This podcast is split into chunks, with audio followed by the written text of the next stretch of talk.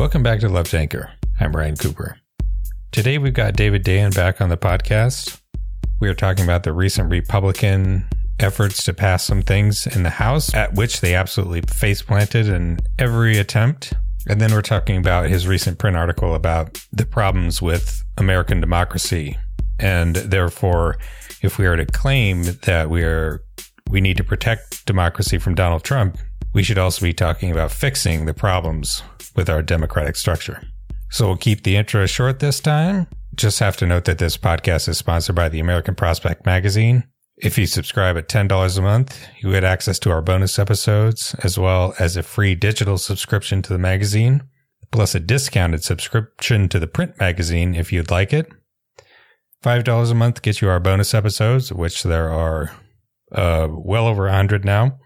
Otherwise, you can uh, rate, review, send to your friends, or just enjoy the free episodes as you wish. But yeah, without further ado, let's get to our interview with David Dayen right now. Hi, David. Good to see you again. Welcome back to the program.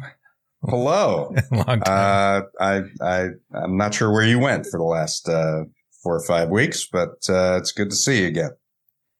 Um, good to see you too. And you know, so- Congratulations. Let me just pre- preface everything by saying congratulations to you. Someday, excited.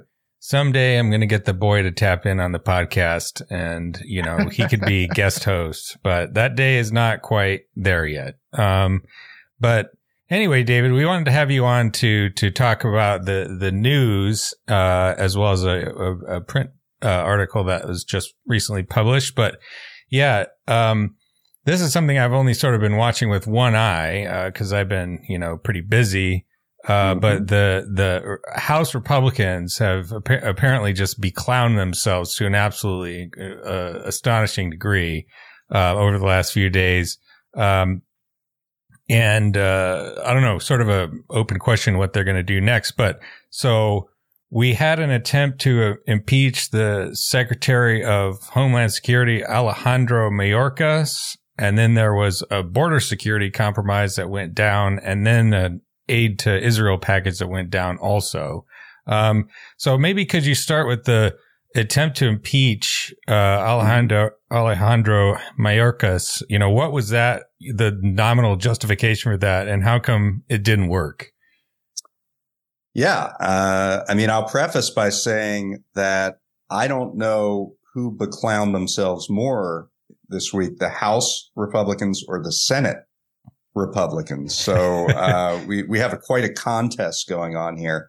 But we can start with the Mayorkas impeachment. You know, um, I, I think you have to view everything that has gone on in the Republican caucus with an eye toward November. I mean, they, they, they really want to, uh, in particular, they think they have a winning issue with the border and they want to keep the border, uh, in the news, uh, and, uh, uh, keep the, the blame squarely on Joe Biden. I think one way they can do that is by impeaching the person uh, who nominally has the you know responsibility over over border security, which would be the uh, Secretary of Homeland Security, and uh, you know they they used a very creative interpretation of high crimes and misdemeanors by saying that because the border is a shambles and you're in charge of it, you should be impeached, um, and that that flew with about 97, 98% of the House Republican caucus.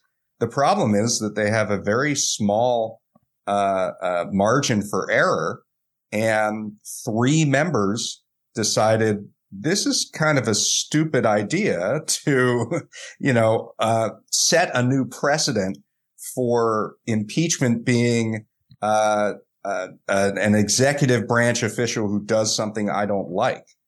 Um, that, that is, uh, you know, so the three that, that voted against it, one is Ken Buck, uh, the Colorado congressman who's retiring at the end of the year and is kind of broken with, uh, the House majority on a number of issues. But the other two, uh, Tom McClintock and Mike Gallagher, you could kind of see them as constitutionalists Uh, McClintock is a longtime figure here in California, and he he thinks that he's the only one who's ever read the Constitution, pretty much. and he wrote like a twelve page letter saying, uh, uh, you know, in in the the uh, Constitutional Convention, they they did not say maladministration was one of the uh, uh, topics by which you can impeach for, and here are all the deliberations and, and this sets a, a dangerous precedent.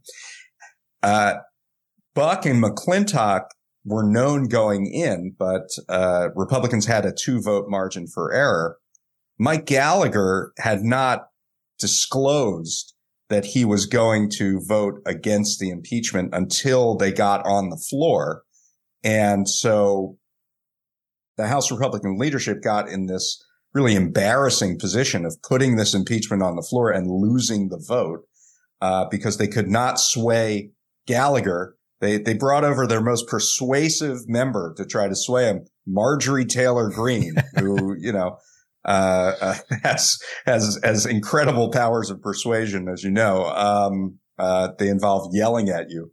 Um, uh, so Gallagher pretty much aligned with McClintock Although I wrote in the prospect that, that there might have been a hidden motive here. Gallagher is the chair of this bipartisan China committee. And uh, one of their big issues is the influx of shipments from China that are using a loophole called de minimis. Uh, we know, you know, de minimis, if you come home from Europe and they say, how much do you have to declare? Uh, if you bring back less than $800, which is now the de minimis threshold, you don't have to, you know, it's tariff free and it, it, doesn't have to be inspected and you don't have to declare it. Well, what's going on now is that, uh, fast fashion companies like Shein and Temu are bringing, sending untold numbers, hundreds of millions of shipments per year from China using this de minimis threshold. Uh, it undercounts the Chinese trade deficit by about 180 billion dollars a year. Uh, because Jesus. that these allegedly valueless, these, these minimal value shipments have, have gone up into the hundreds of millions. And, uh, just last week, Mayorkas met with the National Council of Textile Organizations and put together this action plan that responds directly to Gallagher's request to uh, try to shut down this de minimis loophole. So I think in the back of his mind, he's like, you know, Mayorkas has actually did a solid for me here. I'm getting something tangible out of uh, this committee that I just started uh, being the chair of, and maybe I will not impeach the guy right away after he, uh, you know, just just got my back on uh, on this particular issue. Um, but in public, what he's saying is that we don't want to set this precedent of, you know, tit for tat impeachments just based on personal preference and ideology. And, uh, so that's, that's where that ended. Now, Steve Scalise, who's undergoing cancer treatment, missed the vote. So technically, if Scalise comes back, they could rerun this and, and have the votes to impeach Mayorkas. However, Next Tuesday, there's an election to replace George Santos. And if the Democrat wins that and he's slightly favored to win that, then they're back at square one. Even with Scalise, it would be a tie uh, on Mayorkas. So this entire gambit to, by the way, there's no way Alejandro Mayorkas gets removed. Like the Senate is in Democratic hands and you'd need a two thirds vote. That's not going to happen. Uh, so this whole thing is a shadow play anyway, and they can't even get the shadow play right. Wasn't there also a Democrat uh, member of of the House who unexpectedly showed up from the hospital? Al Green. That's right. Yeah, he was undergoing surgery and he was on the house floor in scrubs with like uh, no shoes. So, yeah, so he could get back to make the vote, and and that pr- proved the deciding margin uh, on the vote. You know, uh, there were there were you know technically speaking there were four Republican no's, but the fourth guy only voted no so that they could reconsider it in the future. Um, so he changed his vote at the last minute. Um, so it really was a 215, 215 tie. Uh, and without Al Green showing up from the hospital, it, it would have been a one vote victory. Yeah, boy. Uh, you know, say what you like about Nancy Pelosi. She never, ever would make that mistake. She has her votes in the pocket before she ever does anything. I mean, I guess That's you, correct. that, that, uh, um, Mike Johnson, well, he's inexperienced, you know, he's, he's not, he was a backbencher 10 minutes ago and yeah. doesn't know what the hell he's doing. 100 days into the Johnson era. And then, you know, compounding that, he decides, well, let's try this Israel only thing and let, let's explain what, what sort of went on there. So for weeks now in, uh, the, uh, in the Senate, there have been negotiations over a deal uh, between uh, border security uh, and funding for various uh, uh, military operations. So one of them is Ukraine, one of them is Israel, one of them is Taiwan, money for Taiwan. And there's some money for border security. There's some humanitarian money for uh, Gaza victims. Um, so this deal had been sort of in the air for the last several weeks. And uh, the House had made themselves very clear, like, we don't want this deal. We don't want any deal that might improve the situation at the border because we want to keep that as an issue for the elections. Trump has said this out loud. Uh, Mike Johnson has said this out loud. Uh, they're now claiming that you don't need any new legislation to stop, uh, shut down the border even though in 2019 Trump said I need legislation to shut down the border. Um, so uh, you know, we knew exactly sort of uh, what was going to come of this Senate deal. However, what Johnson decided at the last minute, uh, because it looked like the uh, release of that border and military aid deal was was imminent, is he said, "Okay, I'm going to put." Uh, just an Israel bill on the floor. This is like his gambit, right? Like I'm going to get Democrats who are pro-Israel to vote with me and I'm going to get this done on the floor. The problem is that, uh, they tried to do this under what is called suspension of the rules, uh, where, uh, they could do it quickly. Uh, it takes a two thirds vote. They don't have to go through the rules committee. Um, and, and what they didn't realize is that the gambit would not get the Democratic support that it needed. In fact, uh, the the White House said they they didn't support it and would veto it uh, as a standalone. Uh, the Democratic leadership came out and said they don't support it. It's well known at this point that that they don't have the votes, but for some reason Johnson, after losing the Mayorkas vote, says, "Well, let's put that Israel vote up up uh, anyway," and they lose it. They they don't get the votes for it, and uh, they look even more ridiculous uh, uh, in in the aftermath. And um, you know that's so that's the House side is they seemingly can't vote for anything. They can't find anything that uh, they have the requisite number of votes for. Uh, and then we can switch to the Republican side, if you, or the Senate side, I should say, if you like, uh, sure. where this negotiation was initiated by Mitch McConnell. He deputized uh, James Lankford, who's a senator from Oklahoma, to engage in negotiations with the Democrats, both uh, the, at the Senate and uh, in the White House. They, uh, them, and I believe Kyrsten Sinema was involved in it too. They they took months uh, crafting this this compromise they release a 370 page bill. Uh, Chuck Schumer says, okay, we'll put it on the floor. We'll do a vote for it on Wednesday. And the moment that they put this bill out, uh, Republicans decide, uh, we're not going to vote for it. we're, we're, even though we, we gave, uh, Lankford the, the space to do this negotiation, even though it is you know, very much along the lines of, of what Republicans have been asking for. It, it tightens border security. It does not offer a path to citizenship practically at all. There's a small, uh, allowance for Afghans who worked with, uh, uh, U.S. forces. It would give them a path to citizenship, but that, that was it. and uh, it, it, would uh, really um, uh, solve the border, not solve it, but you know, attempt to solve the border question on the terms uh, that Republicans have been arguing for, you know, weeks and weeks and, and months and years. However, uh, you know, the, the, the fact that the House immediately said no meant that, that Republicans didn't want to take a tough vote, uh, for no reason, uh, and, and expose themselves to the claims that, you know, kind of bogus claims that this would open up the border and, you know, you know, whatnot.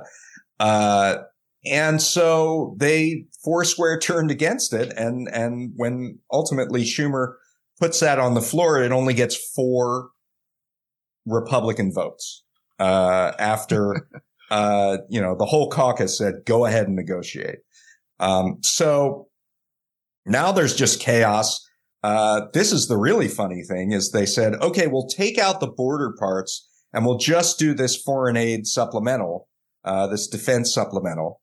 And now what the Republicans, Senate Republicans are saying, we want amendments to add border security into it.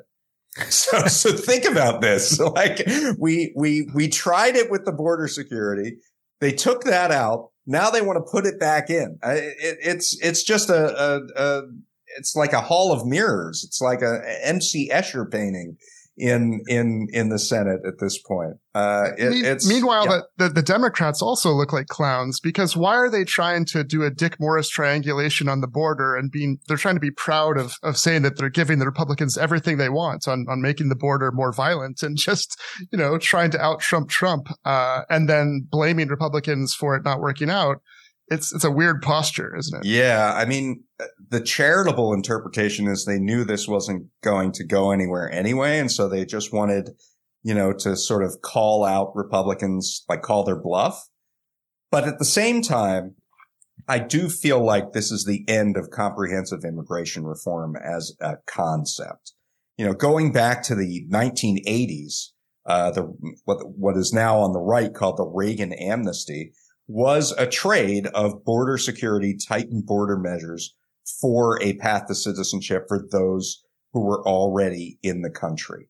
And that was the idea animating uh, the 2006 deal, the 2013 deal, all of these failed deals that put, were put forward with this uh, uh, agreement that was put together that that Democrats were were all all behind. I mean, almost all of them voted for it in the Senate. I think there were five no votes, uh, uh, mostly on the issue of Israel, frankly, not really on the issue of the border.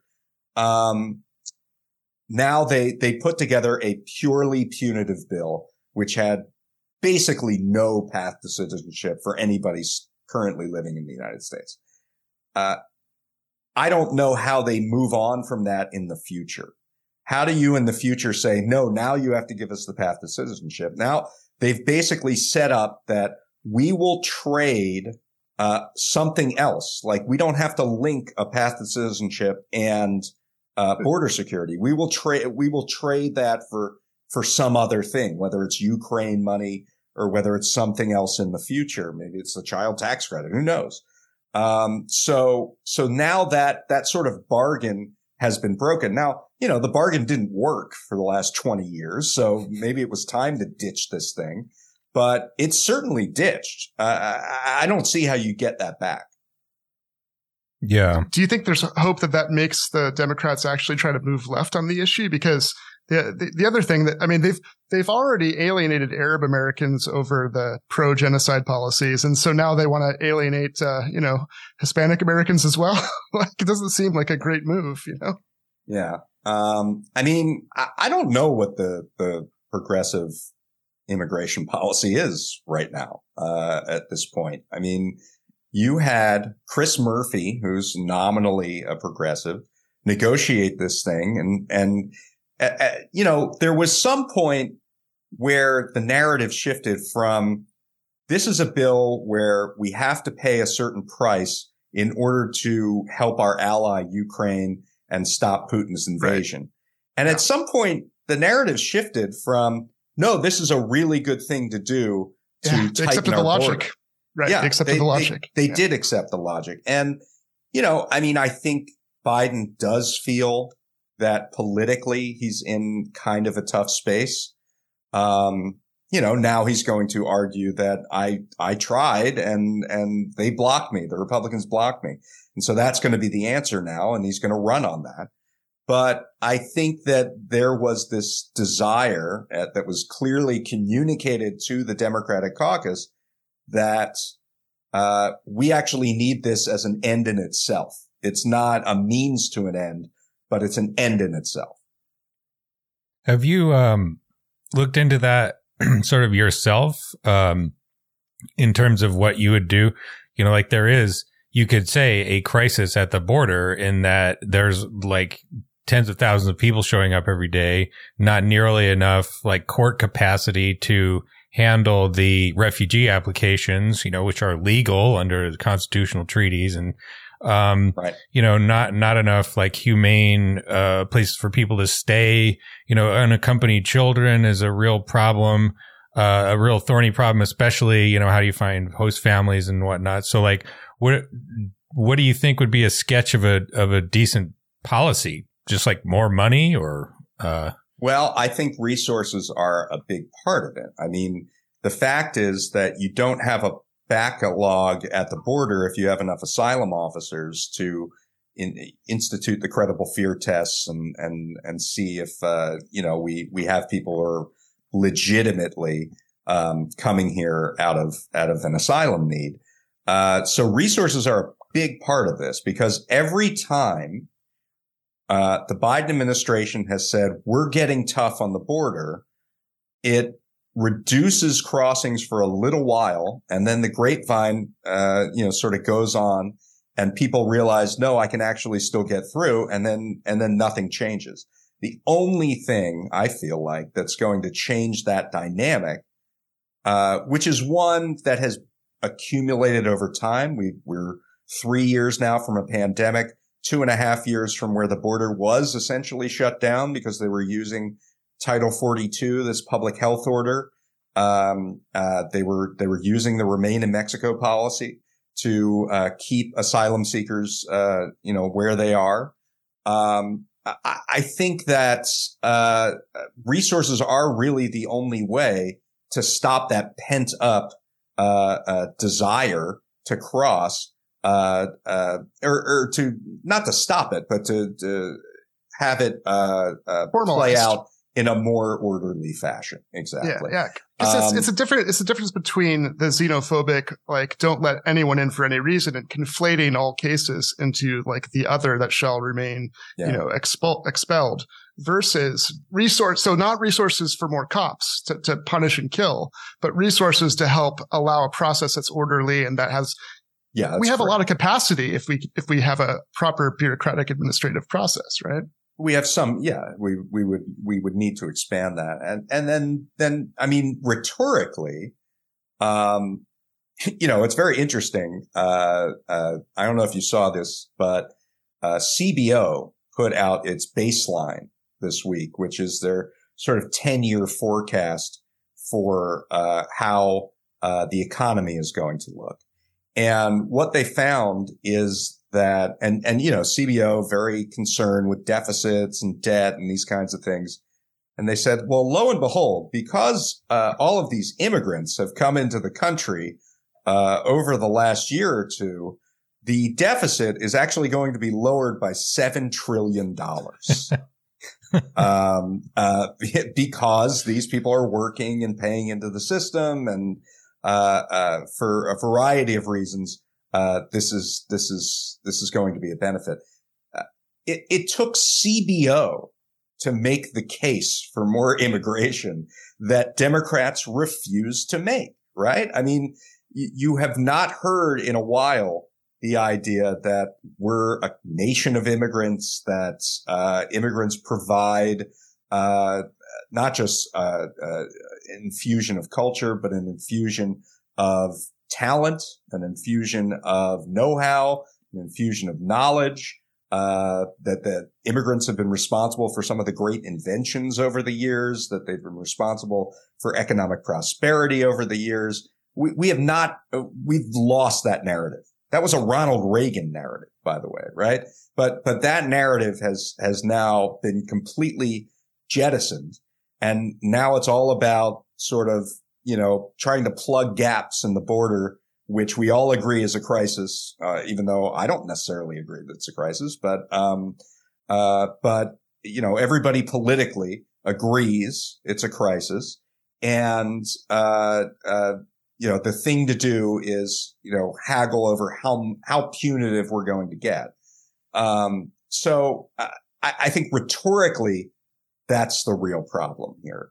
And then to, to, to figure out how to make this an orderly process because it's a process we want where we want more legal immigration. We want more uh, opportunity uh, brought into the country. We want more uh, uh you know, uh, the, all of the benefits that immigration provides, we want to see happen. Uh, then we can talk about, you know, the steps we take to get there. Yeah, I suppose, you know, my, my long-term vision would be a sort of like North American Schengen area, you know, where mm-hmm. there, there, there are no border controls at all. People are free to move, you know, from, from, from Alaska all the way down, you know, to, to who knows, Colombia or something like that. And I mean, obviously, just like the regular Schengen area, it would take, you know, decades and decades of economic development and political work. But, you know, I don't think it's at all impossible. And I think, you know, uh, it's one of those things with the paradoxical effect of this, the hyper militarized border is that it makes people more likely to try to jump across and then stay across. Whereas if there is like relatively little, if it's quite easy to cross the border, you know, and you see this in Europe a fair amount. People will just go, will go back and forth. Like, well, I'll right. go for the harvest season or I'll go for seasonal work in whatever industry and then I'll go back to Mexico or wherever. Um, rather than doing a, you know, Hail Mary last chance swim across the Rio Grande, uh, and almost drown, jumping over Greg Abbott's saw blades and, and shit. Right. Just so that you can have, you know, a chance for permanent semi, you know, difficult existence. Um, but yeah, we're really, you know, wasn't there a Statue of Liberty somewhere that had a big immigration poem on it? Whatever happened to that? I, I think that Biden has proceeded on this issue from the premise that immigration is something I don't want to deal with. Yeah. And, and he's, he has certainly not made that affirmative case, but it's, it's even worse than that. He's just, I don't want this on the headlines. Uh, I don't want this on Fox News, which is an impossible thing. You know, you're not the, the news director at Fox News, right? They're, they're, they can, they can figure out an angle. Like it yeah. does not matter what the numbers are. Um, and so it was an impossible sort of, uh, method to, to think about these issues.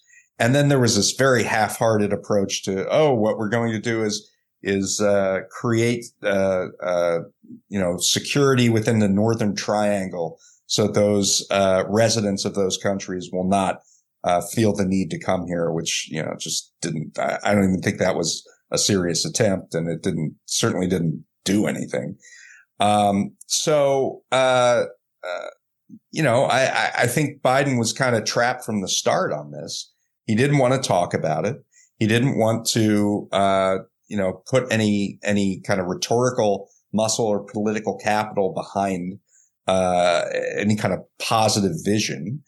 And, uh, he, he started from a defensive place and, uh, was willing to concede and concede and concede. And, uh, you know, that's, that's where we're at right now. Very, yeah, very unfortunate. You know, I mean, I think it, Biden's learned some from his experience as vice president. Uh, I think, you know, you look at Afghanistan when Obama got rolled by the generals who were like, well, let's do a surge. And then that didn't accomplish anything. And Biden's like, okay, we're not doing that again. We're getting out of here.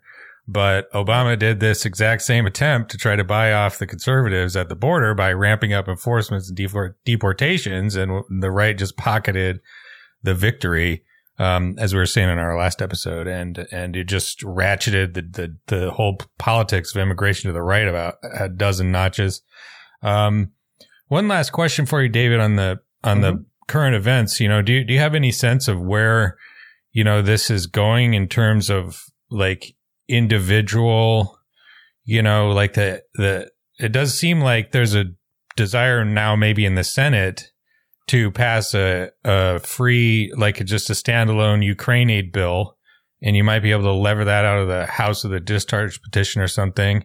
Um, any prospect of that or, or, or Republicans kind of giving up on that issue or what? I think there's reason to be concerned that, that none of this will end up coming to pass. Um, and, you know, the coalitions are different here, right? Yeah. I mean, part of this is we're talking about Israel money, which there's certainly, uh, uh, you know, some form of bipartisan, uh, strong majority for that.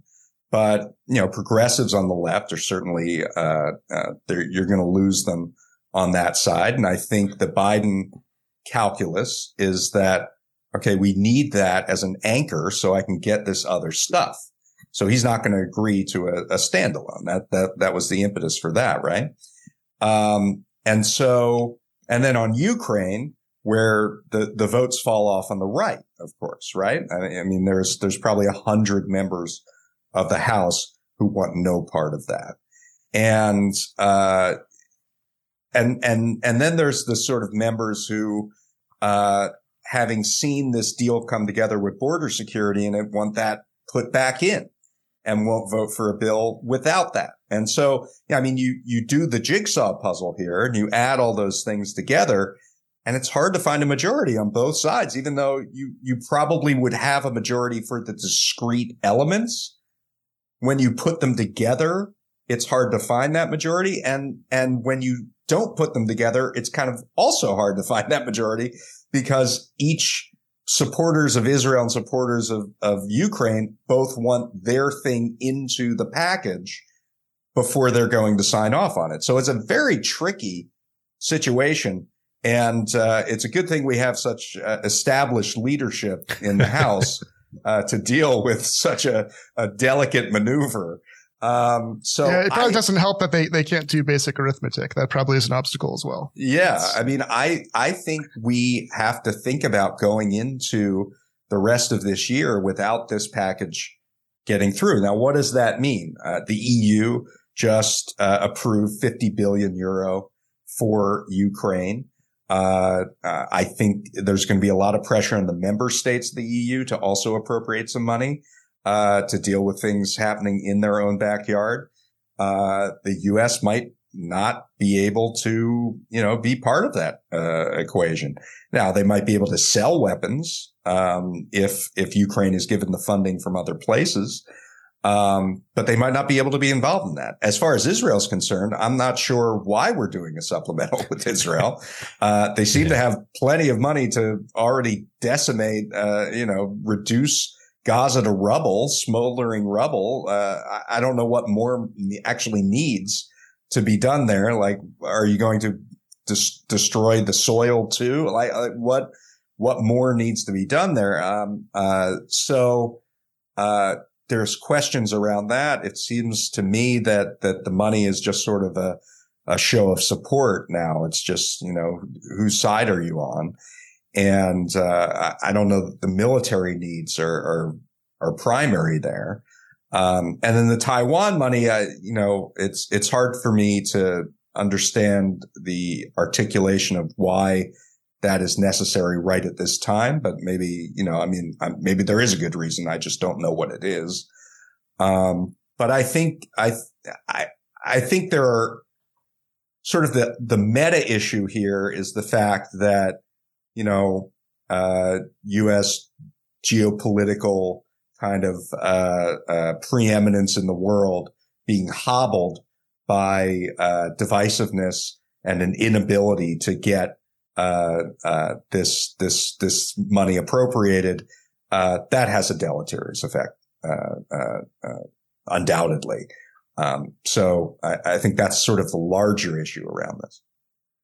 Well, this is maybe a good point to pivot to your print article. Um, yeah. you know, which is basically like America is not a democracy. Um, you know, I get, we can get so, so stuck in the, um, details and the assumptions of U.S. politics that is kind of, you maybe kind of worth thinking about how insane this would be in almost any other democratic country. You know, like if you if you have an election, like any pretty much any sort of parliamentary system, you have to assemble a majority to form a government. And once you have the majority, you can pass anything that the majority agrees on. You don't have to you know, have a midterm election and then give part of the legislature over to the different party. And now they have to, to like agree. And I think, you know, you make a good case in your piece that like this, this, uh, the, the basic structure of like the constitutional system is a big reason, you know, is, is a like flagrantly violates multiple principles of like democratic representation and B is a big reason why the government doesn't work and everyone hates it. So can you get into that? Yeah, absolutely. I mean, uh, eh, the, the, the germ of the idea for this, this story kind of came to me amid all of these, uh, insistent, uh, uh, uh cries that, uh, this election, this upcoming election is about the, the stability and safety of our democracy and about, about safeguarding our democracy. And we have all these threats to m- democracy. And finally, I just sort of sat down and, and kind of sat with why that was sort of troubling to me that, that this was the, the basis on which we were running basically the third election in a row. Um, and, and what I, what I hit on was that what are you think? What do you think is a threat exactly? You know, what, what, what part of our democracy do you think is so stable and, and, and, and noteworthy that it needs, that it needs safeguarding? I mean, uh, when we, uh, periodically go around the world and bomb other countries and depose their leaders and install a new system of government, we don't install ours. And I think that, uh, that alone kind of shows you how deficient our democracy is. We installed a parliamentary government in Germany, in Japan, in Iraq, and, uh, to an extent in Afghanistan. Although the fact that they have a presidential system in Afghanistan, uh, we see how well that did. I mean, obviously there were Afghanistan has its own ungovernability reasons, but, uh, the fact that vested power was put into the hands of someone who turned out, whoops, he was a kleptocrat. Uh, that, that didn't hurt. You know, I mean, that didn't, didn't help matters, I should say. Um, you know, uh, we just don't have a lot of examples around the world of presidential systems with first past the post, non-proportional, uh, uh, representatives in the legislative body. Uh, there are basically a, a, very good report by New America looked at 87 countries around the world that had democratic systems. Uh, I'm sorry, 78 and, uh, found only four countries with presidents and majoritarian legislators, three countries in Africa, Sierra Leone, Liberia, and Ghana, and the U.S. So the, basically no other industrialized country has the system we have. And I would say that's because it's not an effective system. Uh, and, and if it was just the system alone, that would be one thing, but then it's the way that we get to that system. So we have, uh, the electoral college, which two out of the last six times has malfunctioned and given the, the presidency to the, uh, individual who got the the second most amount of votes. Uh, we have uh, the the the the way in which the electoral college works, which narrows things down to swing states so much that essentially 99% of everyone's votes don't matter. It's really a, a handful of people in six swing states. Uh, it's swing districts and swing states is basically who the election is for. Um, then you go to the Senate, which is malapportioned by design, where, you know, I live in California and though, uh, members of this state are 66 times as plentiful as they are in Wyoming, we have the equal representation in the U.S. Senate. Um, that is, uh, worsened even more by the rules of the U.S. Senate, which are not constitutionally derived, but which have created a supermajority such that uh, I believe it's the case that uh, senators representing uh, about 20% of the population can stop all work in the U.S. Senate.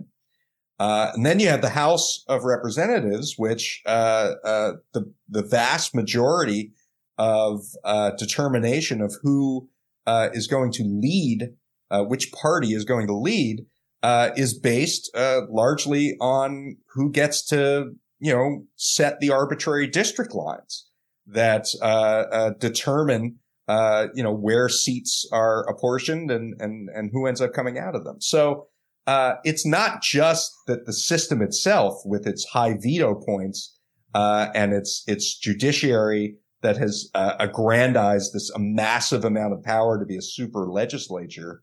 Uh, it's not just that. It's also that, uh, even, even if that system worked tolerably well, it, it's, it's, it's really distorted by the nature of our elections, the nature of, of who gets to vote in our elections, uh, and things like that. So, so that's basically the thesis. And it's helpful too in the context of the upcoming election because part of what I think eats away at us when we hear the uh, rhetoric of let's defeat Trump so that we can save democracy is it's awfully convenient that if we just elect the Democrats' uh, incumbent president that that's the end of what they have to do to achieve the goals that they're perpetu- you know, they're saying, hey, this is it. That you you do your vote, and uh, then we get in office, and then that's game over. We've we've done it. We've saved democracy. It reminds me a little bit of when Hillary ran against Trump, and to oppose "Make America Great Again." I think wasn't there a line, um, "America is already great." like right. we, we, represent people who think everything is going super well if you just like right. stick with the status quo democratic regime. Um, well, the other yet, problem with this, yeah. the the other problem is that it creates this belief within the public that if every election is the most important election of our lifetime, then if we win this election, then we're going to get everything that we desire. There's this sort of Manichaean way that, that, that, that elections are set up that do not match the governing system whatsoever. So uh, I mentioned in the piece that eight out of the last nine national elections, I'm including midterms in that, eight out of the last nine elections, either one chamber of Congress or the presidency has changed parties. Five of those eight, uh, uh, five of those last nine elections were landslides. 2006, 2008, 2010, 2014, and 2018. So basically what we've seen in the last 20 years is a whipsaw back and forth between the parties, landslide elections going in one direction and then wildly in another direction and back and forth and back and forth. And, and what the electorate is telling you there is that we want someone to solve these problems. We keep seeing these problems. So we're going to try the Democrats. Now we're going to try the Republicans. And then we're going to try the Democrats again. And they don't get anything that they want out of that exchange. And it's because we have this crippling gridlock uh, that is built into the system that uh, frustrates the ability for campaign promises to be met. And uh, this sort of frustration uh, is very alienating among an electorate. This is how you get Trump, in my view. Uh, uh, that, you know, it's a system that's set up for somebody to come in and say, you've been trying this over and over again. It hasn't worked. Look to me. I will solve all of your problems. A demagogue kind of uh, approach. And that, in my view, is why it's been I mean, I don't want to say it's been successful because it hasn't won a majority vote in any election that it's been in, but it's been more successful, uh, enough so that in the cockeyed system that we have, it can gain real power.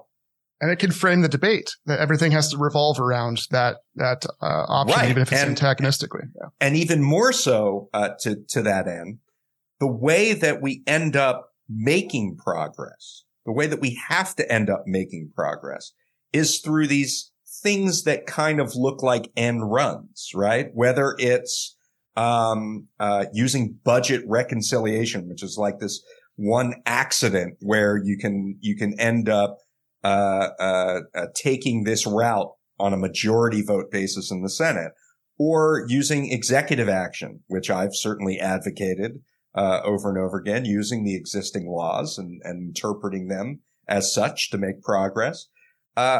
You could even see, although I don't necessarily agree with this interpretation, but you can see using this. I mean, to just as we as we uh, tape this, there there are arguments now in the Supreme Court over uh, using the Fourteenth Amendment to, to, to, deny Trump a ballot position in November.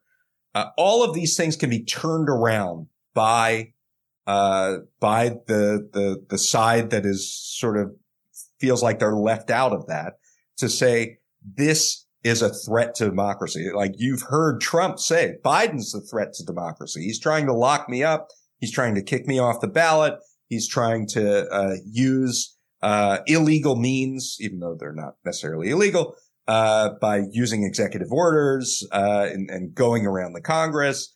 Um, and so you turn democracy into this zero sum game of working the rules because the normal methods don't really apply. Uh, and that puts you in kind of dangerous territory. This kind of he started it tit for tat kind of way in which you you undergo the processes of democracy, and I think that's really dangerous. Uh, and um, and it's a function of the inability to use the the normal kind of uh, uh circumstances to to to get things done. And it's, it's also a, a, missed opportunity though, because you, your piece talks about all kinds of things that could be done to start turning around the structure of the political system. And if there was a positive vision to do that, we, we could chip away at these problems. And when people saw that things were, were going better, it could be a virtu- virtuous rather than a vicious cycle, I would think. Yeah, potentially. I mean, I talk about a lot of uh, opportunities at the end um, you know, things like uh, using the national popular vote, uh, interstate compact, which is actually pretty close right now uh, to to end uh, the electoral college, uh, or um, you know, uh, ending partisan gerrymandering through uh various independent redistricting commissions. Um, uh, you know, ending the filibuster, I think, is the biggest thing, right? to at least give people yeah. um, some somewhat of a, a, more uh, equitable measure of representation within the Senate. Um, uh, the, the, the point being, and the point that you made, Alexi, is that, uh, we don't, we have these democracy groups and they talk about we have to save democracy, but they don't necessarily put together a democracy agenda, right? They, they, they don't necessarily package the things I'm talking about, uh, together and say, yeah, we, we don't know, we don't only need to save democracy. We, we need to perfect it. We need to improve it. We need to put a, a, an agenda together so that the, the will of the public is in some way reflected in, in the governing of the public. And, uh, uh, so, you know, I, I, I don't suspect that what we're going, we're going to get some sort of democracy agenda out of Joe Biden in 2024. There's going to be a lot of sort of negative pardons, partisanship and, and saying Trump is a threat and, and we have to uphold our ideals and, you know, very gauzy kind of abstract means to talk about democracy. But, but if you're specific, you actually give people something to rally around rather than this sort of abstraction uh, and so that's why I think it was important for me to, to sort of lay out these steps. You know, I, I think something really, you know, you sort of gesture at in your piece, but that's really underrated by those sort of, you know, democracy promotion groups is that this, uh, this, all this dysfunction, I think was a major motivation behind, a major reason why January 6th happened. Um, yeah. you know, the, the fact that, you know, it's 400,000 voters out of 150 million who effectively de- decide the presidential election. For 99% of the people, you are, you are quite literally uh, disenfranchised. Your vote is meaningless at a national Mhm. level. And, um, you know, the same thing with all of these incredibly uncompetitive, uh, House districts and, and Senate seats. Uh, you know, what's the point? And, you know, the fact that it, um, Congress is so the the structure of it as as as uh, partisanship has sort of ratcheted up that it can't do anything. You know, uh, it means that it's like regularly in a, in opinion polls, you know, registers like seven percent approval rating. You know, just like below cockroaches and stuff. And Right. you know, so it's it's like a totally disrespected institution that that that that a demagogue like Trump who you know promises to like ah I'll just sweep all this crap aside trust me you know uh to take those Ill- illegal You know, and, and what did he do on January 6th? He came up with a creative option where he said, you know, I can use this one little statute and the vice president can actually reject the election results. Now, that was obviously untrue. And the one sort of reparative thing that was done in the last two years was the passage of the Electoral Count Reform Act, which kind of reinforces that no, that's not something a vice president can do. Um, but what was, I mean, he was kind of looking for a workaround, which is kind of what you gotta do to get anything done in this, in this, uh, ridiculous system that we have. And so, you know, I, I feel like if, if we had a system that worked, then, then workarounds like that would be seen as, as more, much more beyond the pale. Yeah, un- un- undoubtedly. Um, so yeah, and, and actually, it's something that it's like both the dysfunction of Congress uh, revealed in the fact that like they hadn't updated the the procedures since like 1870, whatever. It's a vague ass Electoral Count Act, which is just in if you you go back and read it. I remember um what's his name, but uh, Barton Gellman uh, in the Atlantic wrote a piece pre- basically predicting January 6th, not, not in the exact specifics, but like this is, he's going to try to exploit this incredibly loopy way we, uh, ratify the next president that just hasn't been updated. You know, it's just like the type of business that, that, that an ordinary country, it would just be automatic. Be like, okay, you know, there's certain like housekeeping items we need to take care of it. No, it just sits there for like 150 years until someone tries to use it to break the country and set up a dictatorship. Um, and Yep. Yeah, it's, uh, you know, it's like, uh, evidence of, of, of some decks that need cleaning. I think at a minimum, that's a fair conclusion. So yeah, I mean, in the broader sense, it's like if you think that that our democracy is backsliding, if you think that, um, you know, if you're worried about how how our democracy is holding together, then you should want to like look into it, like, like figure out why, um, uh, and and and make the steps rather than just. It's really just not about defying one man uh, a particular office. I mean, that's certainly part of it. I think uh, we're as we're going to find out over the next several months. But uh, these things long predate Trump, and uh, and and fixing them is going to uh, go well beyond uh, you know denying him a second run at the presidency. What do No you, matter who wins, we should not just go to brunch. We should do more than brunch. Right? Remember the brunch. yeah, exactly. Um, I forget if you if you mentioned this in your piece, but you know, there it's it strikes me as something that was incredibly norm. It was so norm breaking that I don't think that most Democrats have really grappled with that it happened or not. Which is namely that like there was basically a counter coup against Trump, and the country was governed by a sort of triumvirate of Nancy Pelosi and Chairman of the Joint Chiefs Mark Milley and Vice President Pence from January 7th to, to, uh, January 20th until Biden was inaugurated. Um, you know, that, uh, I'm glad it happened, but like that's not in the constitution anywhere. And, Right. you know, it strikes You me. that- mean you mean in the, in what sense? In that that he was he was sort of prevented from continuing to uh yeah, he, he still had he still had the pardon power, he still did some things right. here and there. He was cut out of control of the military specifically, I think. And, and, and Right, ba- okay. basically there was an understanding that he would not be allowed to do, you know, anything like that anymore. Uh, Right. and yeah, you know, it's like, uh, uh, I feel like people that like that was so crazy and improvised that, you know, it didn't, the, the I don't think we have a good history of that, which would be yeah. useful, you know? Yeah. Um, me neither. But yeah, I mean, this is the point though. Like, like we have, we kind of have these dormant mechanisms to deal with, you know, some of these things, a rogue president, a president that has lost their faculties, you know, things like the 25th Amendment.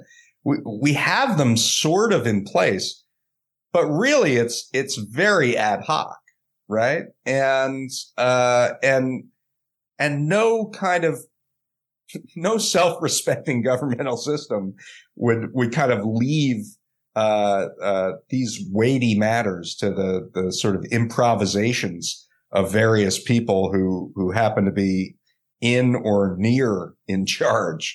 Um, you know, I was just in uh, Belgium last week, and uh, there was a, a, funny moment like several years ago where Belgium uh, couldn't come to a decision on a coalition government. They had multiple uh, elections where they tried to put together a coalition, and uh, I think for about three years or maybe even four years, there was no government. There was a caretaker government going on. And it was fine. Like they had the, the bureaucrats were were perfectly capable of keeping the the keeping everything rolling along. Uh, uh, I mean, in a way that it would be in, unthinkable in in in the U.S. Uh, we barely got through those 13 days that you're talking about uh, with sort of a diminished uh, uh chief executive.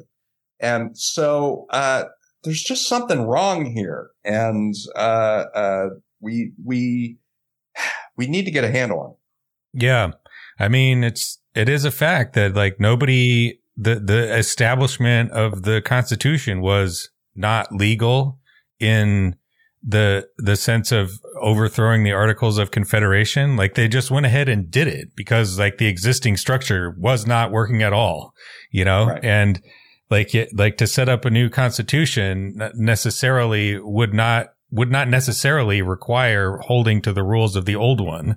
Um and you know not what's especially inter- what's interesting and yeah the the day after we put out that piece i i did an interview with jeff merkley um, who has a new book out about the filibuster. And one of the things he talked about is that, you know, the reason the Articles of Confederation weren't working is because there was a supermajority in them. Nine of the 13 states had to agree in order to get anything done. So they couldn't raise uh, uh, an army to stop Shays' rebellion. They couldn't uh, raise money to pay Revolutionary War soldiers their their pension bonuses.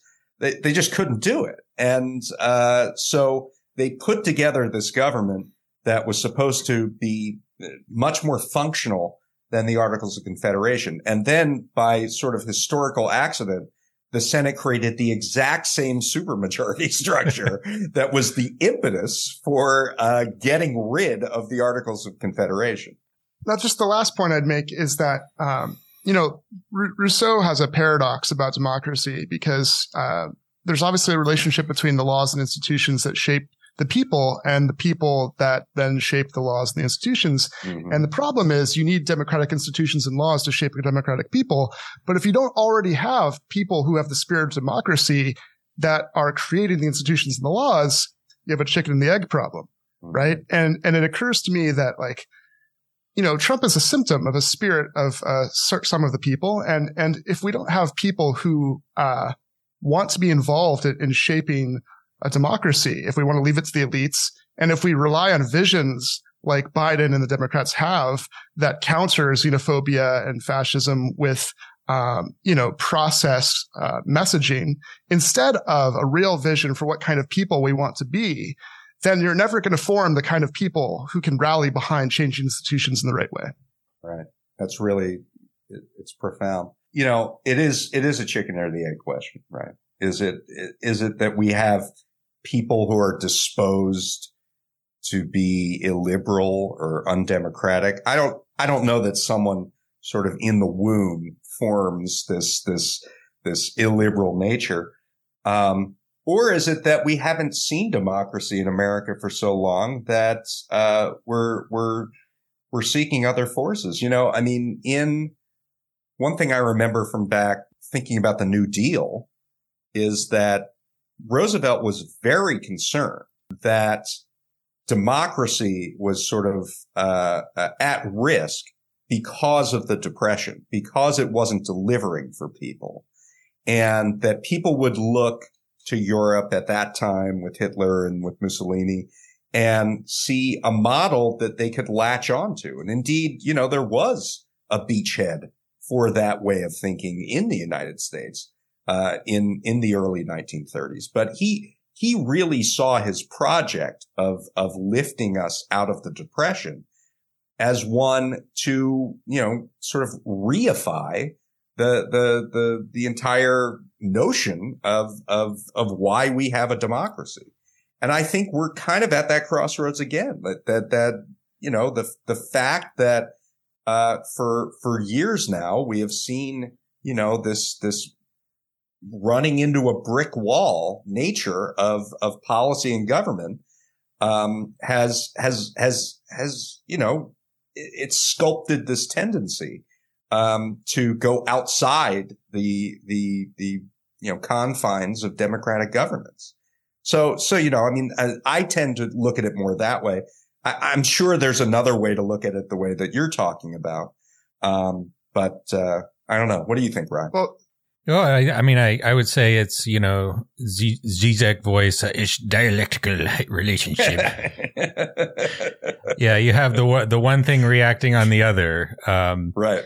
You right. know, we're, we're, we're eroding our democratic, uh, spirit, such as it is with a t- completely non-functional system. And at the same time, you know, the, the lack of that is, is, is creating a willingness, you know, is, is worsening the problems, uh, inherent in the system itself by, you know, right. eroding the, the willingness of elected officials to, to do their jobs, to, to, to behave in a patriotic fashion. Um, yeah, it's, uh, it's funny, you know, I was just thinking about, uh, you know, what the, the way that those norms have been destroyed, you know, you think about Watergate, like what Nixon did. It seems mm-hmm. completely like chump change. You know, it's like imagine that being a national scandal. Like in Finland, right. you know, it's like, oh, the, the, the prime minister went out dancing. Everybody has to freak out for a month. you know? Yeah. Well, yeah. I, I, was going to say, David, you've done a great thing by sending Ryan to the Faroe Islands and to Finland because those huh. trips and those pieces are exactly giving new imaginatory, like imaginaries and new, new ways of, of, of realizing how people can live under different policies and laws and ways of life, you know?